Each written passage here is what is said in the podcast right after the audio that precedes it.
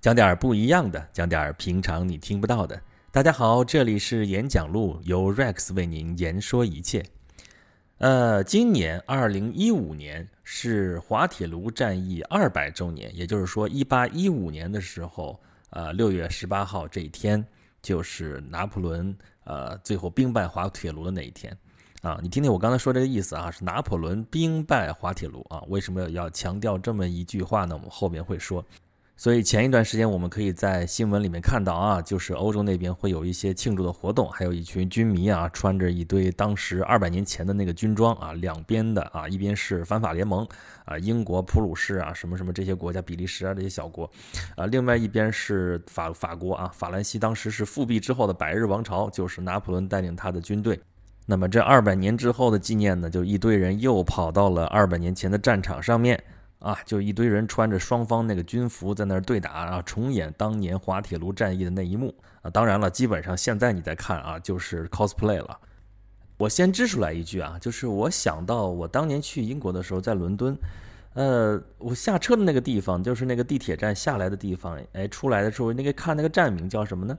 叫 Waterloo Bridge，哎，这不是滑铁卢桥吗？我觉得还挺好玩。当时觉得，哎，英国还有这样的地名啊。后来一想，哎，是啊，有电影不就这么叫吗？Waterloo Bridge 叫什么？魂断蓝桥啊。我们也不知道怎么翻的啊。当然，比 Waterloo Bridge 好像你直接翻译成滑铁卢桥，好像显得那么雅一点。但是也不知道魂断蓝桥这个那个桥为什么是蓝的，跟蓝有什么关系啊？我到现在也没有想明白啊。呃。反正那个地方叫 Waterloo Bridge，我说这个地方怎么会有这么一个桥啊？就横跨泰晤士河的两岸这个桥叫这么个名字呢？因为滑铁卢这个词儿实在是太有名太有名了啊！这个这个词儿一提出来，我们就觉得跟拿破仑会有关系啊。拿破仑刚才前面我就提到嘛，说拿破仑兵败滑铁卢，这个滑铁卢战役也就是拿破仑这一生当中最后一次败仗啊，当然也是呃最后决定命运的那次败仗。啊，他之前不是没打过败仗啊，虽然他是常胜将军，但也不是没有打过败仗。比如说远征俄罗斯，那就没有获得胜利，而且俄罗斯的冬天还成了他一生的噩梦，也成了他整个事业的一个转折点。啊，所以我们现在说滑铁卢基本上是一个成语啊，我们说谁谁谁遭遇了他的滑铁卢，基本上就说啊他在遭遇了他人生当中一个非常大的转折，他失败了。但是你说伦敦这地方为什么还会有以滑铁卢为名字来命名的这么一个地方呢？这是不是会显得有些不吉利呢？想什么呢？想什么呢？人家可是战胜方啊！不光是英国有沃特路来命名的这个名字啊，人英国的那些殖民地，英语世界里边有好多叫以滑铁卢、沃特路来命名的地方，好不好？对于英语世界的人来说，他们是胜利者，他们当然可以觉得滑铁卢是一个非常吉利的事情，好不好？但是那为什么我们世人一说到滑铁卢的时候，还是那种觉得啊，你就一碰到说谁遭遇他的滑铁卢就是失败了呢？还不是因为拿破仑名气大吗？啊？鼎鼎大名的拿破仑，虽然他失败了，但是他的光荣还是归于了他。所有跟他有关的这些词，还是跟他的名字紧紧联系在了一起。所以，我们照样可以用这样的成语：谁谁谁遭遇了滑铁卢，啊，就是失败了。我们也不会去想说，其实如果，比如说，我们把这成语的主语换成威灵顿公爵，其实威灵顿公爵如果遭遇了滑铁卢，其实他是胜利了。这在整个世界历史上都是比较诡异的一件事情啊，就是某一场战争。我们记住的是失败者，而不是胜利者啊！我们也不是没记住胜利者啊，只不过是胜利者的光辉就这样被失败者的光辉给掩盖住了啊！不信，我现在问你一个问题：我们都知道滑铁卢战役的时候，英方这边的统帅是威灵顿公爵，那么有多少人能不假思索、不去百度就能直接告诉我威灵顿公爵的名字叫什么呢？所以，对于两百年前的这场战役来说，本来它既是拿破仑的滑铁卢，也是威灵顿的滑铁卢。但我们往往记住的是，它是拿破仑的滑铁卢。但同时，滑铁卢战役或者说以它为标志结束的这个拿破仑战争，这是英国和法国啊这么基于这老冤家之间，这是几百年之间基本上是最后一次打仗了啊。后面就零零散散的就没有多少了，基本上，然后最多就是到二战的时候被那个德国占领的这个法国维系法国跟英国打过仗，但是基本上这对老冤家后来就不怎么打了。啊，为什么说是老冤家呢？因为真的是很老冤家了。从威廉征服开始，威廉征服是一零六六年啊，诺曼底公爵威廉一世啊，横跨英吉利海峡啊，征服了英格兰啊，从此成为了英格兰的国王。啊，英格兰的国王嘛，国王叫 king 嘛，啊，跟法兰西的国王，法兰西的国王 king，你说话也好，怎么怎么着，反正看上去应该是一个级别的吧。但偏偏你看刚才说了啊，是诺曼底公爵啊，谁的诺曼底公爵啊？谁封的呀？就是这个法兰西国王封的。所以很奇妙的就是，英国国王很长时间之内，他既是一个独立的国王，他又是法兰西国王，名义上啊是法兰西国王的一个封臣。他在法国，也就是我们现在说的这个法国的境内，拥有大片大片的土地，甚至很长一段时间比法国国王拥有的土地还多。因为法国这个国家其实形成是从小变大，它从一个以法兰西岛为中心，法兰西岛就是现在以巴黎为中心的一小片区域啊，从那个地方开始逐渐发展起来的。然后它一开始起来的时候，其实周围的诸侯都比它强啊，奉你为啊国君不假，奉你为国王不假。但是底下这些诸侯都其实不怎么听国王的话，所以王权是在逐渐逐渐加强，一直到后来加强到我们知道路易十四那个时代那么强大的一个王权的时代。但是在这之前很漫长很漫长的一个时代啊，不管是你之前的什么卡佩王朝，还是什么法鲁瓦王朝，这都是王权其实并没有那么强大。所以我们听说过英法百年战争啊，这个战争打了一百年，这是人类历史上持续时间最长的一场战争。那你说这么长的战争打什么呀？打的就是英格兰国王声称自己在法兰西的土地上有大片大片的封地，这片封地不光是要保留下来，而且还要继续扩大。那法国国王不干了，说你好好当你的英格兰国王好不好呀？你还用诺曼底公爵的名义在这儿占地？好，那你是诺曼底公爵，你承认你是我的封臣是不是？好，那我就可以命令你，我就可以惩戒你，我取消你的封地，这样行不行啊？那行吧，那就没法谈了，打吧。打一打打了一百多年，这中间还出现了像圣女贞德这样的民族英雄啊，我们现在都耳熟能详。所以这一开始是争夺呃大陆上面的这个英格兰国王的这个封地，后来就是英法就是进入大航大航海时代之后，英法之间要争夺制海权、争夺殖民地啊，之间互相打来打去，打了反正这争霸战争一直打了有那么几百，恨不得上千年的时间。所以英法国家两国之间几乎就是世仇啊。甚至到现在，你到法国去，你你跟人说英语，那法国人都不待见你。他会说，他也不跟你说。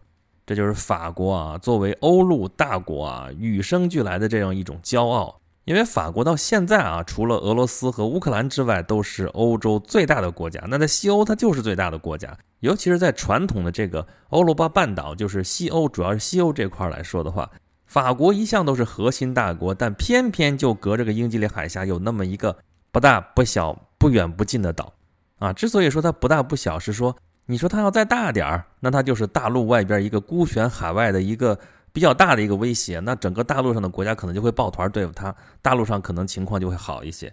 那你说它要再小点儿，那那那就没什么大的影响力，那我就可以不鸟它，对不对？那我欧洲人自己忙活自己的就行了，大陆上的人不用管海岛上人怎么去想这个事情。你说它现在不大不小，再有呢，不远不近。它要是远一点也是，我可以不去理它了，对吧？你看冰岛就很远，它很少能影响到欧洲的什么事物。当然，它也那上面人也太少了啊，也太靠北了，自然环境也比较恶劣。当然，它要再近一点的话，那就跟欧洲融为一体。那我们就直直接来说吧，你再近一点，就跟欧洲大陆接上了，对吧？现在它不大不小，不远不近，它呢，呃，足以影响欧洲的政局，但是又不能彻底左右欧洲的政局，所以它就变成了一个。哎呀，搅和搅和有余，但是你真正让他能成什么大事儿也不足啊！所以对于英国人来说的这个心态也比较奇怪啊。他作为一个刚才说孤悬海外的这么一个岛，不大不小，不远不近。那么他守着欧洲，应该是个欧洲国家。可是因为他隔着个海峡跟大陆相望，他又觉得自己可能跟欧洲大陆上的人又不太一样啊。那么他对他们来说，呃，这个海峡在古代的时候可能是一个天然的障碍，但是这个障碍又没有宽到说人过不去。威廉征服不就征服了吗？虽然是自一零六六年威廉征服之后，英国本土没有再被征服过，但是有这样的先例啊。而这个小小的海峡并不是过不去的。所以它的安全就寄托在说欧洲大陆上不会出现一个巨大的一股力量。那么欧洲大陆的统一对于英国来说就是一场噩梦，因为它不够大啊。它如果真的再大一些，那欧洲你统一了对我来说也不是什么特别大的一件事儿啊。它呢又又有足够的力量去搅和欧洲这个政局，所以它就成了这么一个，好吧，我不说了，你明白就行了。所以欧洲有英国在，那且统一不了呢。尤其是最近这几百年，英国恨不得是每隔个一百年就要跟欧洲大陆上一个比较强大的力量啊，要对抗那么一阵子啊，就是拉上欧洲大陆上另外一些国家跟这个大的这个力量崛起的这个力量要要对抗。啊，这拿破仑战争这是中间的一次啊，拿破仑战争之前一百年就是伟大的太阳王路易十四的时代啊。啊，我们之前的节目里边说过，路易十四在位时间太长了，七十四年。然后他治下的法国也是欧陆强国，强国中的强国啊。他当时就真的野心勃勃，想要统一欧洲，其实有这个心的。尤其是当时一七零一年就开始了那个西班牙王位继承战争啊，跟那个拿破仑战争几乎就整整一百年。我们知道，西班牙是除了法国之外，欧洲另外一个大国啊。西班牙的国王绝嗣，然后有继承权的是谁呢？一方面是法国的波旁王室，另外一方面是奥地利的哈布斯堡王室。这两个王室都是欧洲最大的王室。然后这两个王室中的任何一个一旦获得了西班牙的继承权，那么对于英国来说就是一个非常可怕的结局，就是欧洲会形成一个巨大的王权，啊，尤其是法国。法国路易十四已经是欧陆大国，已经是呃实力强大了。如果他再把西班牙收入囊中，那这个国家就会非常非常的庞大啊，英国可能就对付不了了。所以他要极力阻止这种事情发生。当然，最后的结果是英国终于如愿以偿了，就是啊，虽然继承西班牙王位的是法国的波旁王室，但是啊，西班牙的王位和法国的王位永远不能合并啊，也就是说，法国和西班牙还是两个独立的国家。那么欧洲还是维持着足够的军事，这样对英国来说就是最安全的，啊，主持这场战争的在英国这边的统帅是谁呢？丘吉尔啊，不是那个二战期间就是挽救了英国的那个温斯顿·丘吉尔，那个历史上最伟大的英国人温斯顿·丘吉尔，而是他的老祖宗马尔波罗公爵约翰·丘吉尔。啊，我们知道那个伟大的温斯顿·丘吉尔是得过诺贝尔奖的啊，他得的可是诺贝尔文学奖。啊，他在他的著作里边，主要是英语民族史啊，像这样的书当中，对他这个祖先是赞誉有加，而且是深刻的影响了他的一生。啊，那么拿破仑之后的一百年发生的事情，我们就更清楚了，就是两次世界大战都是因为德国的崛起，在欧洲大陆上出现这么一个新兴的国家，而且越来越强，越来越强，啊，也是英国不能容忍的，所以他。跟他的世仇就是跟法国像这样的国家联合起来，一起来扼杀德国。我们是不是听这样的剧本觉得挺熟悉的啊？是不是会让大家想到中国的战国时期啊？不能说春秋，得说战国啊。英国就像一个主持合纵的一个国家啊，不管欧洲大陆上出现怎样的一个强权，英国都能够主持合纵去绞杀它。不知道这对于欧洲来说是幸运还是不幸呢？但是在中国这个剧本，我们都知道，后来是秦始皇统一了六国啊。咱们上一期节目里边讲过啊，我们今天的很多人看历史都是以决定论的这样一个角度来看，就是说，因为我们现在知道很多历史事件的结局，所以我们拿结果去看当时的事情的话，可能会引起一些误解。就比如说这个秦始皇统一六国，这并不是一个唯一的一个可能的结果。啊，因为在秦始皇之前，在秦国崛起之前，战国时代啊，那么多的诸侯国当中，秦国并不是第一次呃那么强大到啊可以统一所有的国家，统一天下啊。之前比如说楚国在春秋时代就一直很强，比如说啊战国刚开始的时候，魏国很强，齐国很强，后来赵国也很强，这些国家都有啊统一天下的这么一个实力。但是为什么最后是秦国统一了六国？这是。啊，当然这不在我们今天讨论范围之内。但是如果我们也有这么一个孤悬海外的一个岛国，不大不小，不远不近，它首先自己保证自己的相对安全，因为在古代跨海作战毕竟是比较困难的一件事情啊。如果它还能够在策动大陆上之间这些国家呃之间互相勾心斗角的话，我们中国说不定也没有那么快就能获得统一。呃，那么这样的国家有没有呢？其实是有的，呃，就是日本。啊，有一种观点说，这岛国经常会有比较相似的地方，比如说就是英国和日本，啊，都在亚欧大陆的两侧啊。英国是在亚欧大陆的最西端啊，呃，日本是在亚欧大陆的最东端，都跟大陆是隔海相望啊，中间是一衣带水啊。而且这两个国家都是君主立宪制国家，而且他们的王室都号称是血统纯正，这么一直传下来的。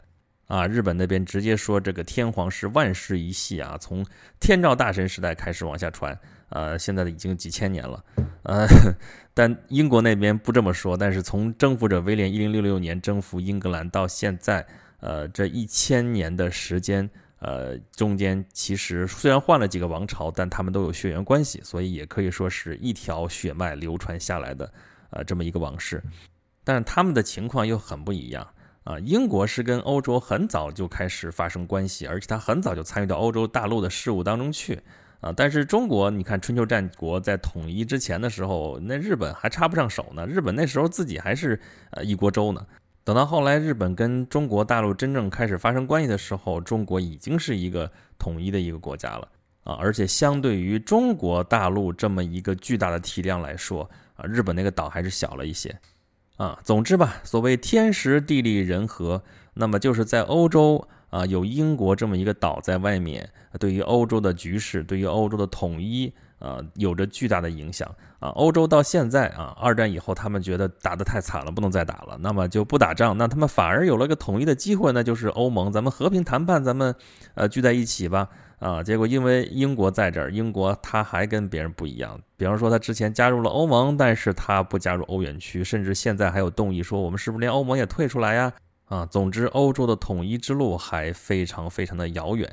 从这个意义上来说，滑铁卢战役也是欧洲的滑铁卢，啊，欧洲统一的滑铁卢。啊，像路易十四、像拿破仑、像甚至后面希特勒这样的强人，他们不管从哪个意义上来说，要统一欧洲的这个梦想，最后都是魂断蓝桥，都 魂断在 Waterloo Bridge。好吧，我们今天借着这个滑铁卢战役两百周年的纪念啊，讲了讲有关拿破仑的滑铁卢，有关于欧洲统一的滑铁卢啊，这里边可以讲的事情还有很多很多，尤其是我们提到了像拿破仑这样的人物，他那一期节目肯定是说不完的。我们以后有机会再好好的讲一讲拿破仑的故事，那肯定是非常非常的精彩。好，我们今天的节目就到这里，还是老话。呃，欢迎您在听到我这期节目的平台上给我留言，我基本上都能看得到。啊，如果想进一步跟我互动的话呢，可以关注我的微信公众号“轩辕十四工作室”，就可以找到我了。欢迎大家在那里多提宝贵意见，欢迎大家多多吐槽，欢迎大家多多扩散。谢谢大家的收听，咱们下期再见吧。